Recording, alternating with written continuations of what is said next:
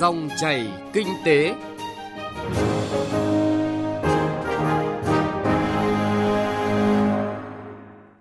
Các biên tập viên Thu Trang và Thành Trung rất vui được gặp lại quý vị và các bạn trong dòng chảy kinh tế trên kênh Thời sự VV1 của Đài Tiếng Nói Việt Nam. Chương trình hôm nay, thứ năm ngày 1 tháng 10 năm 2020, có những nội dung đáng chú ý sau. Điều gì đã làm nên tăng trưởng GDP 2,12% trong 9 tháng qua? Tháo gỡ khó khăn về mặt bằng sản xuất cho các dự án công nghiệp hỗ trợ. Phần cuối chương trình trong chuyên mục Chuyện thị trường, phóng viên Đài Tiếng Nói Việt Nam phản ánh về thị trường bánh và đồ chơi Tết Trung Thu kém sôi động hơn rất nhiều so với những năm trước do ảnh hưởng của đại dịch Covid-19.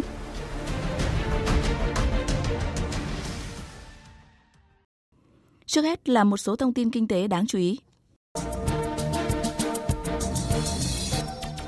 Trong tháng 9 năm 2020, cả nước có 10.300 doanh nghiệp thành lập mới với số vốn đăng ký là 203,3 nghìn tỷ đồng. Số lao động đăng ký là 83.000 lao động, giảm 23,1% về số doanh nghiệp, giảm 29,6% về vốn đăng ký và giảm 13,8% về số lao động so với tháng trước. Tăng trưởng tín dụng tính đến ngày 22 tháng 9 đạt 5,12%, theo số liệu vừa được Tổng cục Thống kê công bố. 9 tháng qua, Ngân hàng Nhà nước Việt Nam đã hai lần điều chỉnh giảm các mức lãi suất điều hành để hỗ trợ thanh khoản cho các tổ chức tín dụng, giảm chi phí vay vốn của doanh nghiệp và người dân. Theo số liệu của Bộ Tài chính, từ năm 2016 đến đầu tháng 9 năm 2019 mới thoái được 25.634 tỷ đồng vốn nhà nước tại doanh nghiệp. Trong khi đó, 8 tháng năm nay chỉ thoái được 899 tỷ đồng. Mặc dù chỉ đạt được 25% kế hoạch thoái vốn, nhưng đến nay vẫn chưa có bất cứ tổ chức cá nhân nào bị xử lý theo yêu cầu của Thủ tướng Chính phủ. Đến nay tình hình tín dụng đen đang giảm tích cực. Tỷ lệ người dân sử dụng nguồn vốn tín dụng đen trước đây nếu là 100% thì bây giờ là 40%. Tuy nhiên, Phó Thống đốc Thường trực Ngân hàng Nhà nước Việt Nam Đào Minh Tú cho biết, tín dụng đen đang núp bóng công ty tài chính để đánh lừa người dân cho vay với lãi suất cao. Theo Sở Công Thương Hà Nội, từ nay đến năm 2025, Hà Nội phấn đấu có từ 150 đến 180 sản phẩm được công nhận sản phẩm công nghiệp chủ lực. Như vậy mỗi năm, thành phố sẽ có từ 100 đến 200 lượt doanh nghiệp sản xuất sản phẩm công nghiệp chủ lực được hỗ trợ và thụ hưởng các chính sách của thành phố. Đề án phát triển sản phẩm công nghiệp chủ lực giai đoạn 2021-2025 với tổng kinh phí dự kiến là 200 tỷ đồng do Sở Công Thương Hà Nội chủ trì.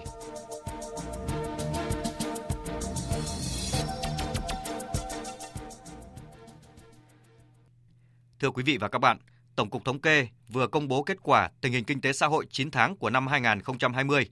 Mặc dù tăng trưởng GDP 9 tháng qua là mức tăng trưởng thấp nhất so với cùng kỳ của 10 năm trở lại đây. Song trước tác động của đại dịch COVID-19, ảnh hưởng nghiêm trọng đến mọi mặt kinh tế xã hội của các quốc gia trên thế giới, nhiều nền kinh tế tăng trưởng âm, thì với mức tăng trưởng 2,12%, Việt Nam đã trở thành một trong số ít nền kinh tế có tăng trưởng dương và được tổ chức xếp hạng tín nhiệm quốc tế S&P nhận định Việt Nam có khả năng sẽ là quốc gia phục hồi kinh tế tốt thứ hai châu Á, Thái Bình Dương. Vậy, điều gì đã giúp Việt Nam với độ mở của nền kinh tế là 200% GDP, được coi là một trong những nền kinh tế mở nhất thế giới, với các hoạt động sản xuất, hàng hóa luôn gắn với thương mại xuất nhập khẩu trong chuỗi giá trị toàn cầu. Tỷ trọng hàng công nghiệp chế biến chế tạo chiếm tới 85% kim ngạch xuất khẩu, đã đảm bảo được các cân đối lớn, ổn định vĩ mô và có tăng trưởng như vậy. Biên tập viên Nguyên Long phân tích. Chống dịch như chống giặc và kiểm soát tốt dịch bệnh, đó là điểm đầu tiên giúp Việt Nam thoát nhanh khỏi tình trạng cách ly xã hội và sớm chuyển sang trạng thái bình thường mới, vừa chống dịch vừa phát triển kinh tế. Ngày 22 tháng 4 năm 2020, tại cuộc họp thường trực chính phủ, Thủ tướng Nguyễn Xuân Phúc đã xác định trạng thái bình thường mới khi chưa có vaccine và thuốc đặc trị COVID-19 nghĩa là chấp nhận tình trạng sống trong trạng thái có dịch, chuyển sang giai đoạn chống dịch dài hơi hơn, căn cơ hơn cùng với phát triển kinh tế xã hội.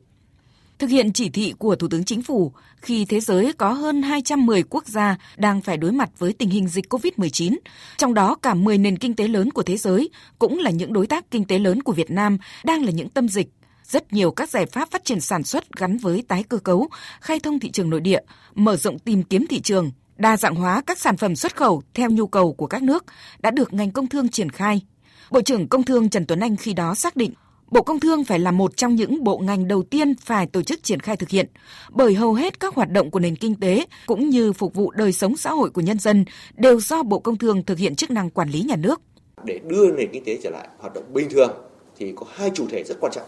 Một là cộng đồng doanh nghiệp và các hộ kinh doanh và hai là người dân và người tiêu dùng. Thế thì chúng ta phải đảm bảo được cái khâu tháo gỡ khó khăn và hỗ trợ cho các cái chủ thể này để trở lại hoạt động bình thường. Vì vậy thì cái câu chuyện bây giờ hiện nay là chúng ta phải bằng những cái sự hỗ trợ tối đa của nhà nước và của các quan chức năng để giúp cho các doanh nghiệp, các hộ kinh doanh có thể vượt qua được khó khăn để khôi phục lại sản xuất và kinh doanh. Đấy là điều cơ bản.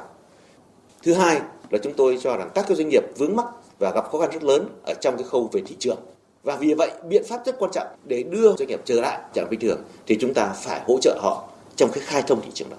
Mà thị trường ở đây bao gồm thị trường ngoài nước và thị trường trong nước và ngoài nước còn bao gồm cả các cái thị trường về thương mại điện tử cũng như các cái thị trường khác. Và vì vậy phải có những cái chương trình và kế hoạch cụ thể để hỗ trợ cho các doanh nghiệp trong từng nhóm ngành hàng, trong từng nhóm sản phẩm và trong từng các cái thị trường cụ thể thúc đẩy giải ngân vốn đầu tư công, đó là điểm nhấn quan trọng thứ hai phải kể đến trong chính sách của chính phủ. Trước những diễn biến khó lường của đại dịch COVID-19, Thủ tướng Chính phủ đã ban hành chỉ thị số 11 ngày 4 tháng 3 năm 2020 về các nhiệm vụ giải pháp cấp bách tháo gỡ khó khăn cho sản xuất kinh doanh, bảo đảm an sinh xã hội, ứng phó với dịch COVID-19. Một trong những giải pháp quan trọng nhất tại chỉ thị này là yêu cầu thúc đẩy đầu tư công. Bởi đầu tư công là một trong những biện pháp quan trọng giúp vượt qua khó khăn, vừa phát triển cơ sở hạ tầng thiết yếu, vừa tạo thành vốn mồi kéo theo sự tham gia của khu vực tư nhân và khu vực có vốn đầu tư nước ngoài vào nền kinh tế, qua đó thúc đẩy hoạt động sản xuất kinh doanh, tăng trưởng kinh tế, tạo việc làm, đóng góp vào ngân sách nhà nước. Các chuyên gia cũng khẳng định tăng trưởng GDP năm nay phụ thuộc rất lớn vào đầu tư công, vì vậy, Thủ tướng Chính phủ đặt mục tiêu giải ngân 630.000 tỷ đồng vốn đầu tư công trong năm 2020, với kiên quyết nếu địa phương nào không giải ngân hết số vốn của địa phương đó thì sẽ chuyển cho địa phương khác. Điều này đã được chuyên gia kinh tế tiến sĩ Nguyễn Đình Cung, thành viên tổ tư vấn kinh tế của Thủ tướng Chính phủ, nguyên viện trưởng Viện Nghiên cứu Quản lý Kinh tế Trung ương nhìn nhận. Đây thể hiện cái tính quyết liệt trong chỉ đạo của Thủ tướng. Nhưng tôi thì vẫn cứ mong rằng là ở đâu có vốn thì ở đấy phải triển khai thật nhanh thật đúng tiến độ và giải ngân hết bởi vì mỗi một đồng vốn đầu tư công bỏ ra là tạo ra lợi ích rất nhiều cho nền kinh tế và chính lợi ích của địa phương của ngành đó. Thống kê chưa đầy đủ, tính chung 9 tháng, cả nước đã giải ngân được hơn 50% kế hoạch vốn đầu tư công. Mặc dù còn nhiều khó khăn trong việc đẩy mạnh giải ngân nguồn vốn này, nhưng quyết tâm của chính phủ và người đứng đầu chính phủ đã cho thấy những hiệu quả tích cực Điểm nhấn thứ ba cũng hết sức quan trọng, đó là sự chủ động, nỗ lực của khu vực tư nhân, doanh nghiệp nhỏ và vừa trong nước trong hoạt động xuất khẩu. Trong bối cảnh dịch COVID-19 diễn biến phức tạp trên thế giới, làm đứt gãy thương mại quốc tế, ở cả chiều cung, nguyên liệu và cầu tiêu dùng. Song hoạt động xuất khẩu hàng hóa của Việt Nam vẫn giữ được mức tăng trưởng dương với tổng kim ngạch xuất khẩu ước đạt hơn 388 tỷ 730 triệu đô la Mỹ, tăng 1,8%. Trong đó xuất khẩu đạt hơn 202 tỷ 860 triệu đô la Mỹ, tăng 4,2%. Khu vực kinh tế trong nước có giá trị kim ngạch xuất khẩu 9 tháng tăng cao, đạt 20,2%, giúp cán cân thương mại 9 tháng tiếp tục xuất siêu với mức gần 17 tỷ đô la Mỹ. Trong đóng góp vào kết quả tăng trưởng xuất khẩu đó, không thể không nhắc tới giá trị xuất khẩu khả quan từ các mặt hàng như gạo, cà phê, giày dép vào thị trường Liên minh châu Âu EU bởi đã tận dụng ngay được các ưu đãi thuế quan và giá cả từ Hiệp định Thương mại Tự do giữa Việt Nam và EU EVFTA khi hiệp định này có hiệu lực từ ngày 1 tháng 8 vừa qua. Phó giáo sư tiến sĩ Phạm Tất Thắng, chuyên gia thương mại cao cấp cho rằng, trên thực tế các hiệu ứng tích cực từ EVFTA đã có từ trước đó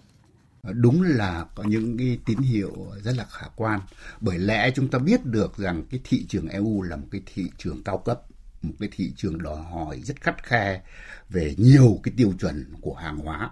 Thì chúng ta đã đưa được vào những cái mặt hàng mà chúng ta có thế mạnh vào đây. Thí dụ như là gạo chẳng hạn, chúng ta đã đưa được vào với cái thuế suất 0%. Ngoài ra một loạt những cái mặt hàng hóa khác nữa, thí dụ như là chanh leo, thí dụ như là cà phê, chúng ta thấy rằng là cái đợt Covid vừa giờ trong các kệ hàng của EU thì cái mặt hàng có xuất xứ Việt Nam, mặt hàng của Việt Nam xuất khẩu ngày càng nhiều. Cái điều đó là cái điều đáng mừng. Nhìn lại 9 tháng qua, trong rất nhiều các giải pháp từ vĩ mô đến vi mô cụ thể, cấp bách, có thể kể đến việc lần đầu tiên chính phủ quyết định triển khai gói hỗ trợ an sinh 62.000 tỷ đồng để hỗ trợ cho người nghèo, người yếu thế, cả đối tượng là lao động tự do, không có hợp đồng lao động và doanh nghiệp, cơ sở sản xuất kinh doanh buôn bán nhỏ bị ảnh hưởng bởi dịch COVID-19. Mặc dù còn cần có thời gian để soát xét, đánh giá hiệu quả, tác động nhiều chiều, song rõ ràng tổng hòa những chính sách ấy đã giúp Việt Nam giữ được các cân đối lớn của nền kinh tế, đảm bảo cùng lúc hai mục tiêu vừa phát triển kinh tế, vừa chống dịch hiệu quả. Trong tăng trưởng GDP 9 tháng, với những tín hiệu tích cực từ sản xuất công nghiệp và thị trường của tháng sau cao hơn tháng trước, đặc biệt là trong 2 tháng trở lại đây, cùng với các giải pháp chuyển đổi từ các công trình dự án giao thông với phương thức đầu tư PPP sang đầu tư công, cùng với việc mở cửa bầu trời, với việc gia tăng các chuyến bay thương mại trong nước và quốc tế, cùng với sự nỗ lực khai thác các thị trường xuất khẩu cho giá trị kinh tế cao và cùng với sự chủ động cẩn trọng trong phòng chống dịch bệnh, các chuyên gia nhìn nhận đây là động lực quan trọng cho tăng trưởng cao các tháng cuối năm, góp phần giữ nhịp tăng trưởng dương với GDP cả năm 2020 có thể đạt cao hơn mức 2% so với dự báo của nhiều tổ chức quốc tế. Phát triển công nghiệp hỗ trợ Phát triển công nghiệp hỗ trợ Quý vị và các bạn đang nghe chuyên mục Phát triển công nghiệp hỗ trợ được phát sóng vào thứ hai, thứ năm hàng tuần trên kênh VOV1 Đài Tiếng Nói Việt Nam. Và ngay bây giờ là phần tin tức. Thời gian qua, ngành công nghiệp hỗ trợ trên địa bàn tỉnh Quảng Ninh đã có bước phát triển và đạt được kết quả đáng ghi nhận trong các lĩnh vực như là dệt may, lắp ráp ô tô, thiết bị điện và điện tử. Theo kế hoạch phát triển, giai đoạn 2021-2025, tỉnh Quảng Ninh sẽ tiếp tục thực hiện các nhiệm vụ như kết nối, hỗ trợ doanh nghiệp công nghiệp hỗ trợ trên địa bàn tỉnh, trở thành nhà cung ứng sản phẩm cho khách hàng trong và ngoài nước, xúc tiến thu hút đầu tư nước ngoài vào công nghiệp hỗ trợ, hỗ trợ doanh nghiệp áp dụng hệ thống quản lý, đáp ứng yêu cầu của các chuỗi sản xuất toàn cầu trong quản trị doanh nghiệp, quản trị sản xuất. Ủy ban nhân dân tỉnh Thừa Thiên Huế vừa lên kế hoạch triển khai thực hiện có hiệu quả các nhiệm vụ, giải pháp và chính sách phát triển công nghiệp hỗ trợ. Theo đó, kế hoạch nhằm thúc đẩy phát triển sản xuất các sản phẩm công nghiệp hỗ trợ trên địa bàn tỉnh, đáp ứng nhu cầu phát triển sản xuất công nghiệp. Ngoài ra, kế hoạch cũng góp phần thực hiện mục tiêu phát triển theo nghị quyết 115 của chính phủ về các giải pháp thúc đẩy phát triển công nghiệp hỗ trợ Việt Nam.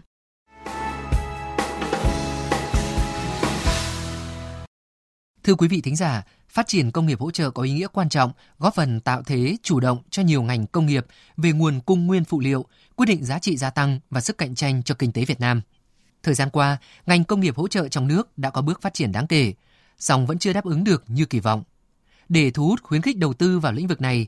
nhiều ý kiến cho rằng một trong những ưu tiên cần làm đó là giải cơn khát nhà xưởng, đặc biệt cho các doanh nghiệp vừa và nhỏ. Báo cáo từ công ty nghiên cứu thị trường Insight Asia cho biết, một trong những khó khăn chăn trở nhất của nhiều doanh nghiệp Việt Nam hiện nay là nhà xưởng sản xuất. Riêng đối với ngành công nghiệp hỗ trợ, nhiều chuyên gia cho rằng việc xây dựng nhà máy trong những khu công nghiệp, khu công nghệ cao còn giúp doanh nghiệp tăng khả năng cạnh tranh, có cơ hội tham gia sâu vào chuỗi cung ứng cho các doanh nghiệp chế biến chế tạo. Phó giáo sư tiến sĩ Nguyễn Chỉ Sáng, Phó Chủ tịch Hội Doanh nghiệp Cơ khí Việt Nam chia sẻ. Thông thường ở các nước như là Trung Quốc, Hàn Quốc hay là Thái Lan hình thành ra những cái khu công nghiệp phụ trợ chẳng hạn như là khu công nghiệp ô tô thì nó hình thành ra một cái khu công nghiệp phụ trợ chuyên cho ô tô.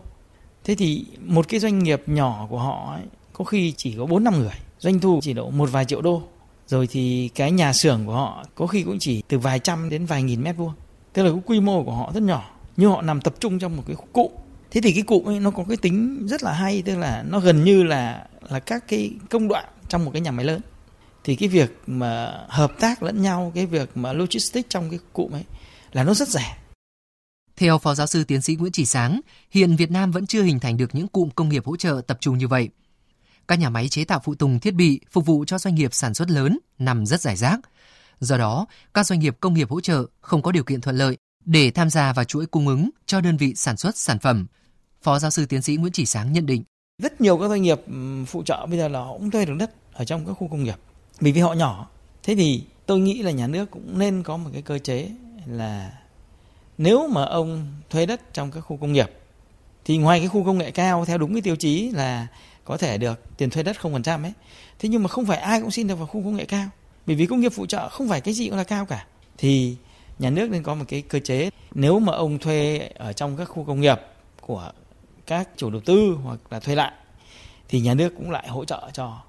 để nó đưa về được một cái giá thuê đất cho nó hợp lý thì cũng tương tự như cái hỗ trợ về cái vốn vay. Nhìn nhận ở góc độ doanh nghiệp, ông Trương Đức Thanh, giám đốc công ty hợp tác đầu tư công nghệ Sinvico cho rằng tiềm năng của ngành công nghiệp hỗ trợ Việt Nam là rất lớn. Tuy nhiên, do nguồn vốn hạn hẹp, đa số doanh nghiệp vừa và nhỏ hiện nay chỉ có nhu cầu thuê mặt bằng nhà xưởng diện tích nhỏ, phù hợp với quy mô sản xuất. Ông Thanh bày tỏ. Theo tôi, nhà nước nên có những cái chính sách ưu đãi hơn về thuế đối với các công nghiệp phụ trợ và có các cái khu công nghiệp vừa và nhỏ để phù hợp hơn cho các cái công ty vừa và nhỏ. Vì sao? Các cái chi phí để mà thuê trong giai đoạn khởi nghiệp mở xưởng rất là cao nên là rất cần nhà nước hỗ trợ. Và chúng ta có thể là có những khu công nghiệp vừa và nhỏ mỗi mảnh đất có thể là 100 200 mét vuông. Nhưng các cái công ty vừa và nhỏ đấy sản xuất các cái sản phẩm tinh xảo và tham gia vào chuỗi công nghiệp phụ trợ. Nhiều chuyên gia nhận định để khuyến khích doanh nghiệp đầu tư vào công nghiệp hỗ trợ, các chính sách cần đi vào thiết thực, trong đó giải quyết nhu cầu nhà xưởng là yêu cầu quan trọng. Các khu công nghiệp nên triển khai những mô hình nhà xưởng xây theo yêu cầu, có diện tích phù hợp với doanh nghiệp vừa và nhỏ. Khi đã giảm bớt nỗi lo về nơi sản xuất, doanh nghiệp có thể tập trung vào việc phát triển sản phẩm và mở rộng quy mô.